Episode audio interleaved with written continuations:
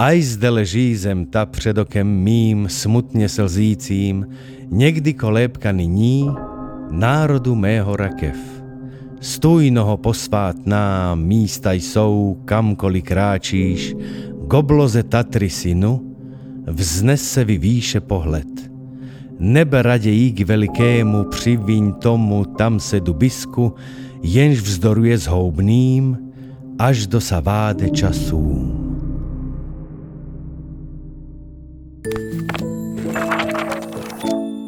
Pekný deň, vítajte pri počúvaní podcastu Bánovecká knižnica, prostredníctvom ktorého chceme, aby vám zachutila literatúra.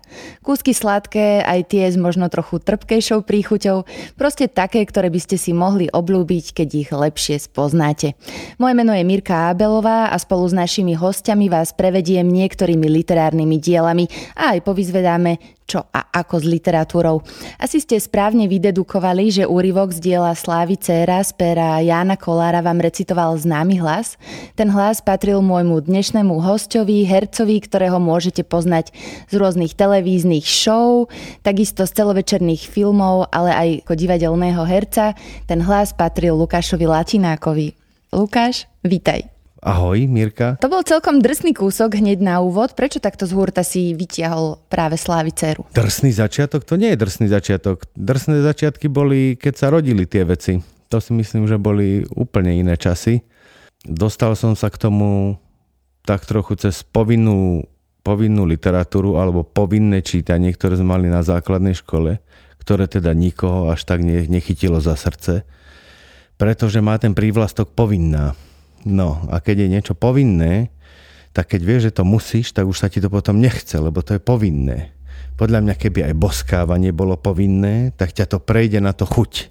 Musíš mať k tomu vzťah, ale nemalo by to mať e, to slovíčko. Lenže ťažko nadobudnúť vzťah pre tých e, žiačikov na, na základnej škole k takýmto ťažkým e, monumentálnym dielam, pretože im úplne celkom nemôžu rozumieť.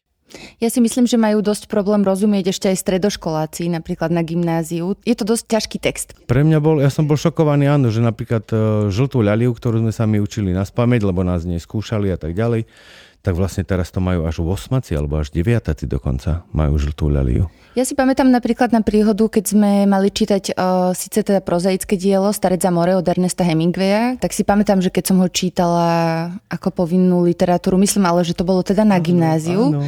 tak ma to vôbec nenadchlo. Prišlo mi to úplne nudné a celé to bolo také, že... Uh, potom, to bola som... čistá morda, lebo vlastne pozrieš na to, aká je tá hrubá kniha a ten starec na začiatku vyjde na to more a on a tam a potom loví. prídeš na to, že celú knihu on bude na tom mori, v tej jednej loďke. Vlastne ty, a, a čo tam? Však keď tam si nič, to prečítaš o 10 hore... rokov neskôr, tak zistíš, že je to tak nádherné dielo.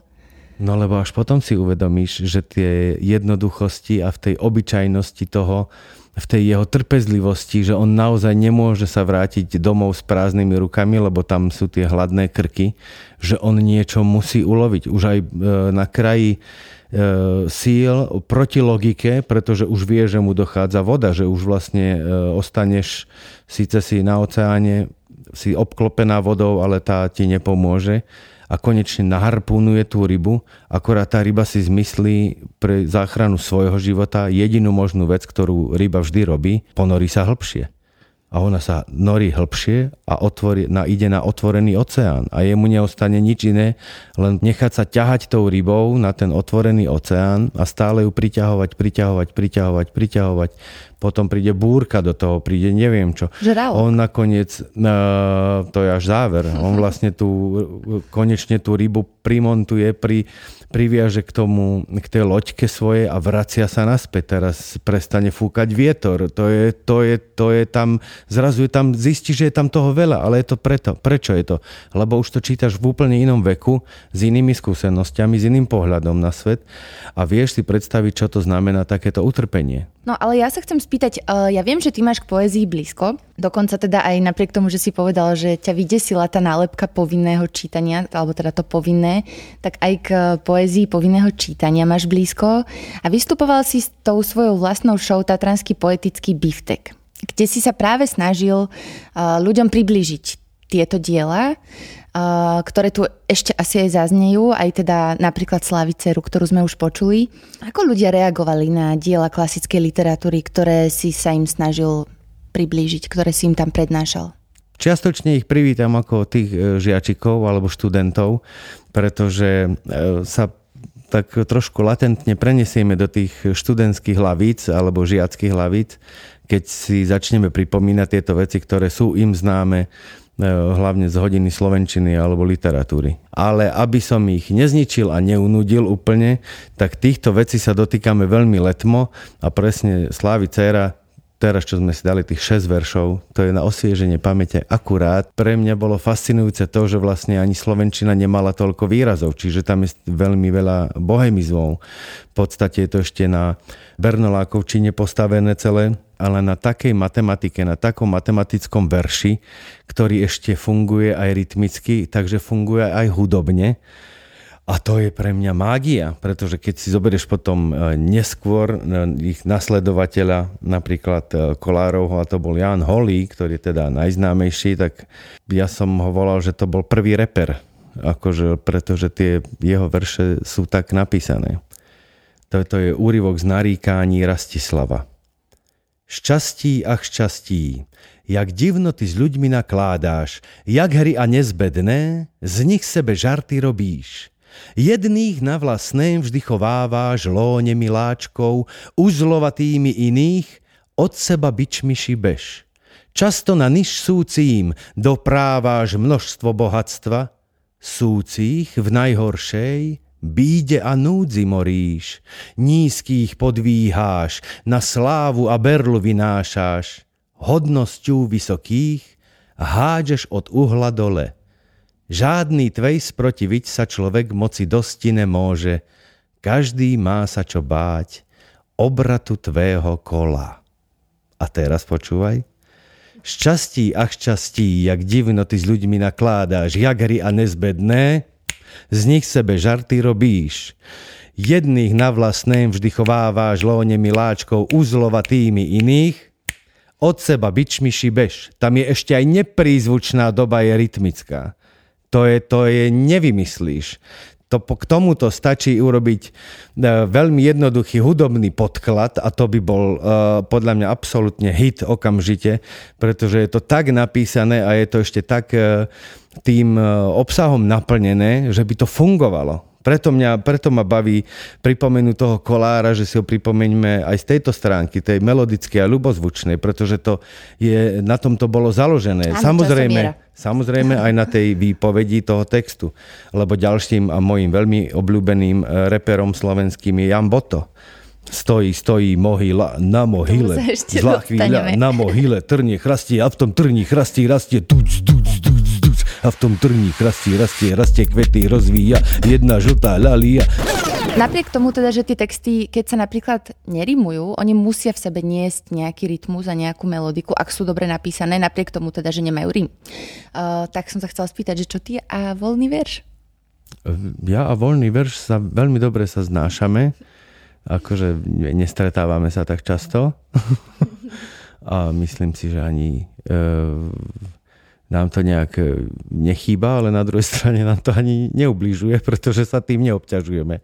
Neviem, no pre mňa ten e, voľný verš potom má síce inú výpovednú hodnotu, je taký prirodzenejší oveľa, ale mm, áno, mám tam, tam taký, buď som taký skostnatelý, alebo som starý, alebo neviem čo, ale mám pocit, že keď je, sa hovorí o poézii a o básni, tak e, mi tam ten Rím absolútne prirodzene pasuje. Ten by tam mal byť proste. Tebe sa nestalo počas tej tvojej show, s ktorou si teda chodil po Slovensku, nejaká taká zábavná historka? To, to sú obľúbené ľudia, majú radi zábavné historky. Alebo nejaká čudná historka, že ti tam napríklad... Zábavná historka? V Martine Aha, som recitoval. Že sa napríklad diváci zľakli, alebo zaspali, alebo...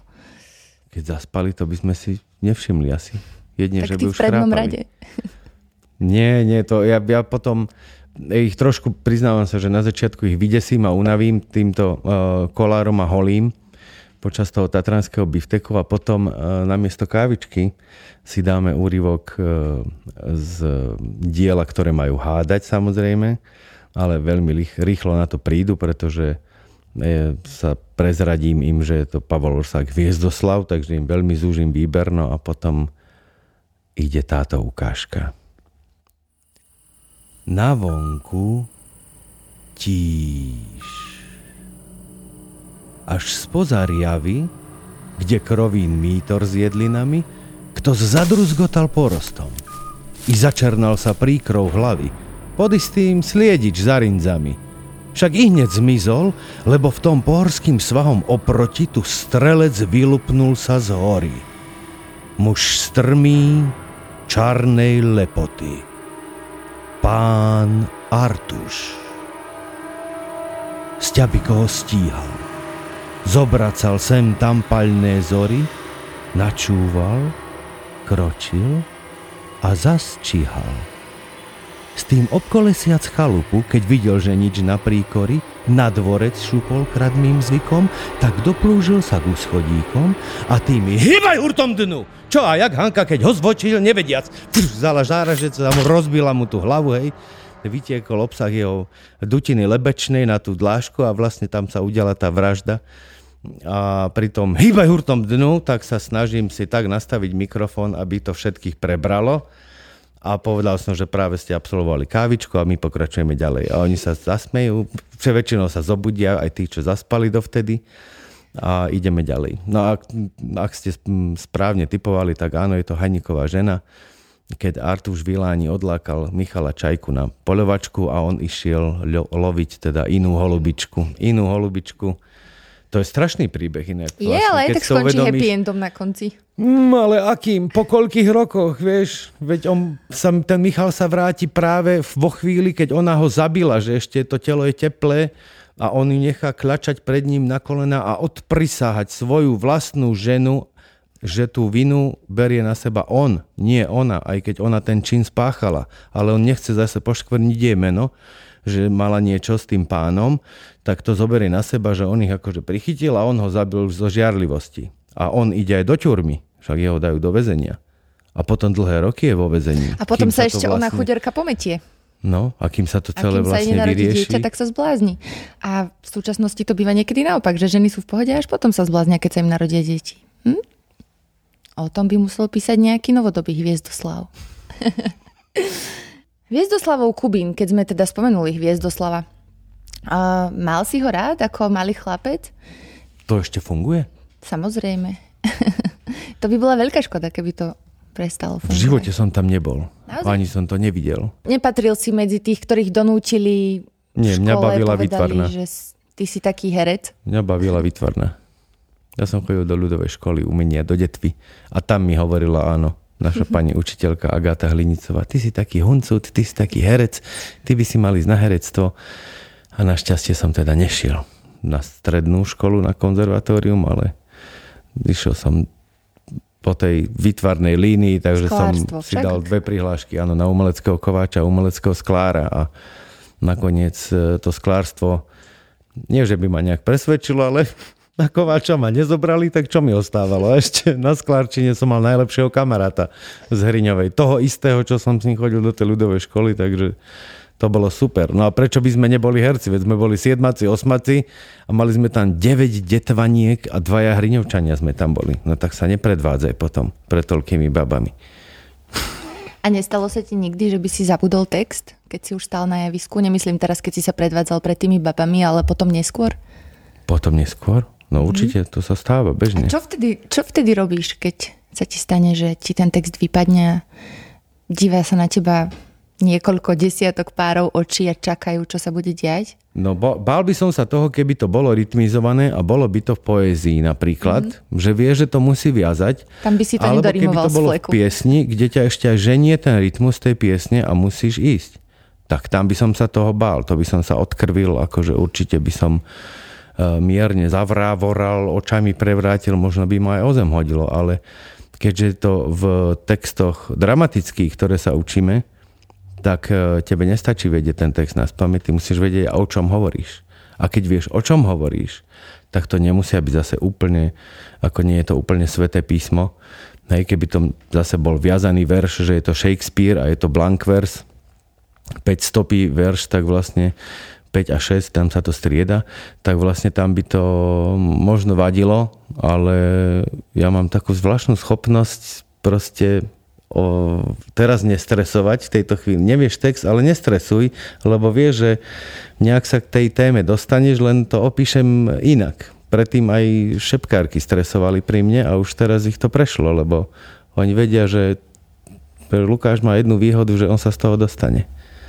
Vďaka zase vedeniu pedagóga, ktorý no, bol perfekcionista v tom, keď od nás niečo vyžadoval, ale keď on hral, tak zase to nebolo úplne také, že on by si prsty odrezal za to, že povie texty úplne, že perfektne na 100%. To je Martin Huba, prepáč, že ťa ohováram, Maťko. Pri tej debate alebo pri záskokoch, keď som robil niečo, že sa to musíš naučiť, že hneď od rána do večera a večer hráš, tak mi to pekne vysvetlil proste v tej téme tento prichádza do horárne, potom si spomenie, že musí e, ísť na lov, potom ide na lov, potom hľadá Artuša Viláni, ho vracia sa domov, tam nájde tú jeho Hanku s tým krvavým záražcom nad telom toho Artuša Vilániho a ty keď vieš obsah a ísť takto okolo, tak, tak sa z toho dá vysekať. Len treba zachovať absolútny pokoj. Lebo keď nastúpi stres, koniec, tam ti to nepomôže. Preto ten text by si mal vedieť na 100%, minimálne na 100%, lebo ad jedna prídu kostýmy, prídu svetla, prídu kolegovia, príde časový stres, to už máš 20% dolu, potom príde e, tréma, to je ďalších 25% dolu, to už sme na polovici, takže už vieš na polovicu text len vďaka tomu, že ho vieš na 100%, lebo keby si ho vedela na 50%, tak už potom nevieš nič. Čo je krásne na týchto našich slovenských klasických dielach z literatúry.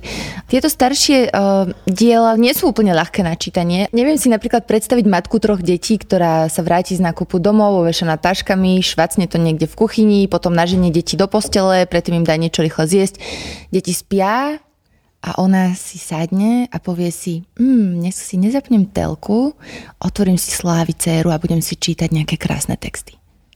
To sa asi úplne nedá predstaviť však. To, je, to by bola veľmi nepravdepodobná situácia. Podľa mňa by rozmýšľala, čo zajtra robí na raňajky a že či ešte stihne hodiť do práčky veci. Poznám ešte... pár takých, ktorí by to spravili. Ale predsa, čo by sa teda mohlo udiať, aby sme tu tú literatúru predsa len, aby sa našlo čoraz viac napríklad takýchto žien, ktoré si tú knižku otvoria a budú si čítať možno neslaví Ceru, ale Shakespearea, alebo Veroniku Šikulovú, alebo To je vlastne úplne, úplne jedno, čo si prečítajú. To je úplne jedno. Uh, pretože ty si čítaš denne veľa vecí, ani si to neuvedomuješ, či už to je uh, návod na použitie alebo uh, čokoľvek, cena zemiakov, to je jedno. No ale keď si chceš prečítať niečo, čo ťa povznesie, teda okrem rozprávok, ktoré čítaš deťom, tak potom je dobre mať nejakú takú inú knihu, ktorá ťa fakt, že aj témou, aj všetkým o, z tohto bežného sveta ako keby niekam inám. Ale čo sa týka poézie, tak to je crème de la crème. To je proste, to je výcud, to je to je esencia, to je to, ten výťažok najkrajšieho, čo ponúka jazyk, ako ho dokážeš s ním pracovať a tak ďalej. Tam ťa možno viac baví usporiadanie a rytmika tých slov ako úplne celkom ten obsah, lebo obsah sa nejak veľmi nemení. Je to rovnaké, je muž a je žena a sú deti a je láska a je nenávisť a sú ústrky ohrdnuté lásky a ústrky tých, čo schopní od neschopných utržia len vďaka tomu, že sú vo vyššom postavení tí neschopní a ty sa cítiš ten schopný a si akože urazená je tá tvoja pícha alebo nedocenený ten tvoj zápal pre vec a toto je všetko sa stále opakuje. Tam akože tie témy sú ľudské. To sa mi na tom páči stále, že máš pohľad na tú istú tému 300 krát sa na ňu pozrieš z iného uhla a vždy, vždy ťa to nejak pritiahne. A ja sa priznám, že ten tatranský biftek robím pre základné školy do obeda a večer pre dospelých. Samozrejme, keď tam máš slovíčko poézia a príde ti 60 e, ľudí do hľadiska, tak je to vlastne úspech. a viem, že tých 60 ľudí za tie dve hodiny dokážem navnadiť na to, pretože dostanú na konci ako dobrí žiaci domácu úlohu. A to je presne táto, ktorú si teraz e, trafila si klinec po hlavičke, aby si našli pre seba len 5 minút, 7 minút, to je jedno, keď na chvíľu, kým zavrieš dvere, alebo kým ešte zhasneš tú lampu, alebo kým naozaj, že nikto nie je doma, len si sadneš a si trošku prečítaš otvoríš hoci kde a prečítaš si niečo. Ty si spomenul rozprávky a čítanie deťom. Čítaval si svojim deťom? Myslím, že tvoje deti už sú väčšie, nie? Mm-hmm. Taký článok, keď som si teraz googlila, som si robila nejaký rešerš, tak v roku 2014 som našla, že sa ti narodilo druhé dieťa, čiže to už je dosť veľké dieťa, to už vie možno aj čítať samo. Čítavaš im stále, alebo si im čítaval? Ako je to s vami? No, čítaval som im, ale potom im to už išlo na nervy. A bolo to u vás také, Lebo že zaspali keď tam niečo bolo strašidelné, tak ja som tlačil na pílu a robil som to ešte strašidelnejšie. Nebolo to na zaspatie, na dobrú noc. Nebolo to, nebolo na to prebratie. Že, áno. To maminka tak čítala tak monotónne, že mne sa to zdalo príliš nudné, tak ja som to potom poňal tak herecky a... A čo ste si také čítavali? mi, že už stačilo. Čo som im čítal? Ja som Aké im... mali radi príbehy? Ja som, to, to, to mňa netrapilo, aké majú oni radi. Ja som kúpil neviem už koľké znovu uh, vydanie vlastne uh, Dobšinského rozprávok. To sú také tri dosť hrubé knihy a začal som systémom nebudeme vymýšľať, kde otvoríme, tam čítam. Otvoril som Matka psota. Nič mi to nehovorilo, začal som čítať. Bola žena a mala dve utešené deti, chlapčeka a dievčatko. A boli chudobní. Boli takí chudobní, že ešte aj od hladu sa im myši v komore povešali. Ale čítam ďalej a hovorím. No a nakoniec starena vzala dlhý nôž a chlapčeka preklala. Na siedmom riadku proste zabila svoje decko. Ja som ostal, že čo? A, a ten Damianko vraví, že No a ďalej, že tie detská to majú úplne inak. Tam je to, však, ich to, však im to od malička súkame do tých hlavičiek. Aj nám to tak súkali, že to je v pohode, keď červenú čiapočku, keď starú babku teda zožere vlk, tak je to normálne. Aj keď sedem kozliatok sa napcha do brucha, tak ešte stále sa dá rozipsovať z brucha a vybrať sa dajú von, nie? Dáš tam, a dáš tam skaly, hej, ešte sa pomstíš, á, dáš im tam skaly a vlk bude smedný, padne do studne a skape. Tak je výborné. Akože iba v tej rozprávke skape, lebo on sa zase objaví v inej rozprávke, to je taká mrcha.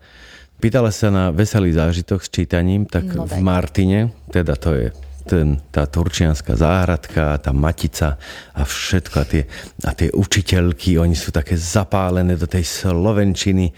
No neprišli tam dve tety také, že to boli evidentne slovenčinárky, lebo ja som e, ako tých študentov, ako to publikum, tak aj nabádal k tomu, že ak si pamätajú, tak môžu ísť so mnou a začal som recitovať, e, teda prednášať Jánovú botovú žltú ľaliu. Stojí, stojí mohyla, na mohyle zlá chvíľa, na mohyle trnie chrastie a v tom trní chrastí rastie, rastie kvety rozvíja, jedna žltá ľalia. Idú dievky z dediny, polievajú kvetiny. Polejú aj lalie, no hrob všetko popije. Idú chlapci z topory, sečú ako dohory a to trnie i to chrastie, jak ho zotnú, tak hneď vzrastie. Hej, stará mať, stará mať, vy budete o tom znať. Povedzte nám, keď viete, čo je to tu za kvietie. Jaj, posadajte okolo, poviem vám, jak to bolo. A teraz tí diváci v tom nadšení, že si to pamätajú, tak ide so mnou skoro celá sála naraz a všetci idú, stojí, stojí, mohyla, to je ten, taká tá mantra e, botova, takže všetci idú.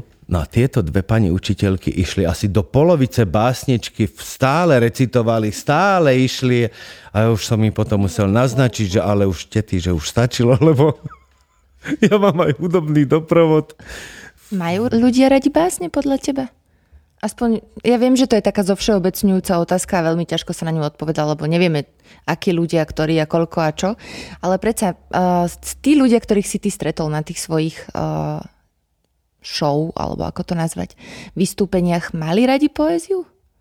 Tak tí, čo tam či, čo, čo prídu na uh, záležitosť, ktorá sa týka poézie, tak verím, že sú to ľudia, ktorým tá poézia niečo hovorí.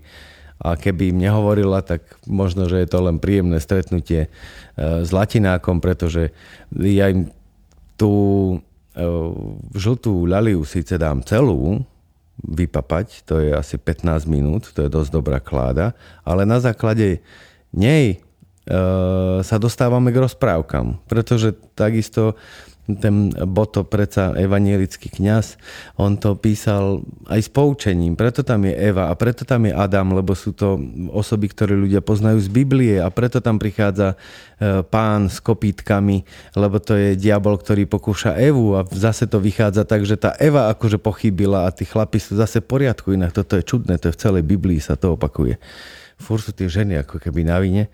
A, ale, ale e, na základe toho previnenia prichádza trest. A to je vlastne v každej rozprávke.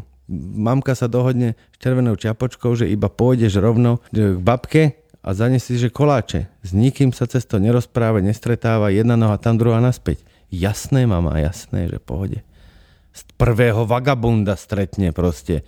Oči krvou podliate, tri týždne nežral a hneď sa s ním dá do reči. Povie mu, kam ideš? Idem k babke. Kde býva babka? Babka býva na konci dediny za mlynom, posledný dom pod horou. Proste udá okamžite adresu obete. Vieš?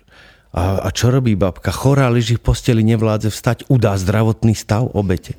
Rozumieš? To je, akože ja si robím z toho takto srandu, lebo keď to detsko, dieťa to tak uh, neanalizuje. Ale ja toto práve robím, aby tie večery pri tých uh, poetických veciach vždy musíš niečím preložiť. To sa nedá jesť šľahačku celý večer.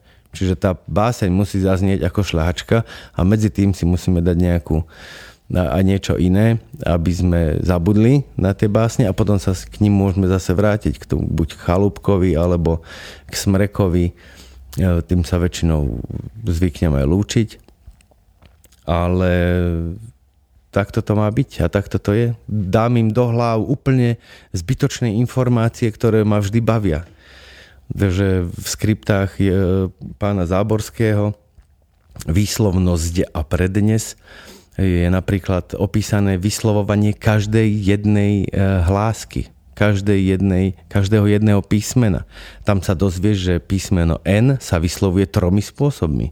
Je predozubné N, napríklad keď vyslovuješ slovo noha, tak sa ti jazyk teda opiera o predné zuby, ak tam sú nejaké. Potom je mekopodnebné N v slove banka. Ten jazyk nestihne vystreliť dopredu na tie predné zuby, tak sa oprie o to meké podnebie vzadu. Urobí tam takú vlnku a to N tam ako keby zaznie. A potom je tretí spôsob a ten je najkrajší a to je úžinové N ako v slovách Banský napríklad, alebo Kansas, kde sa vôbec jazyk nedotkne, iba zúži ten e, priechod vzduchu medzi jazykom a tvrdým podnebím a Boris Farkáš, keď boli na škole, tak si z tohto Záborského, ktorý bol ich priamy pedagóg, si robili srandu a hovorili teda, že narodil som sa vo Vrábľoch, ale každému hovorím, že som z Banskej Bystrice, pretože Banská Bystrica má v slove Banská úžinové N, predvediem Banská, kdežto Vráble nemajú nič. A, to je, a tie predstavenia sú o tom, aby sme sa pobavili. Nie, aby sme sa umorili úplne tými mordami klasickými. Na záver máme pre každého hostia pripravenú nachytávačku a pre teba máme otázku. Maria Ferenčuhová alebo Veronika Šikulová? A čo s nimi? Čo len chceš? Mám Môžeš si ich vybrať? Tak možno tá Šikulová. Milí poslucháči, milé poslucháčky, ďakujeme vám za pozornosť. Počúvali ste podcast Bánovecká knižnica. Mojím dnešným hostom bol herec Lukáš Latinák. Moje meno je Mirka Abelová. Ďakujeme vám za pozornosť. Majte sa ešte krásne. Počujeme sa opäť na budúcej.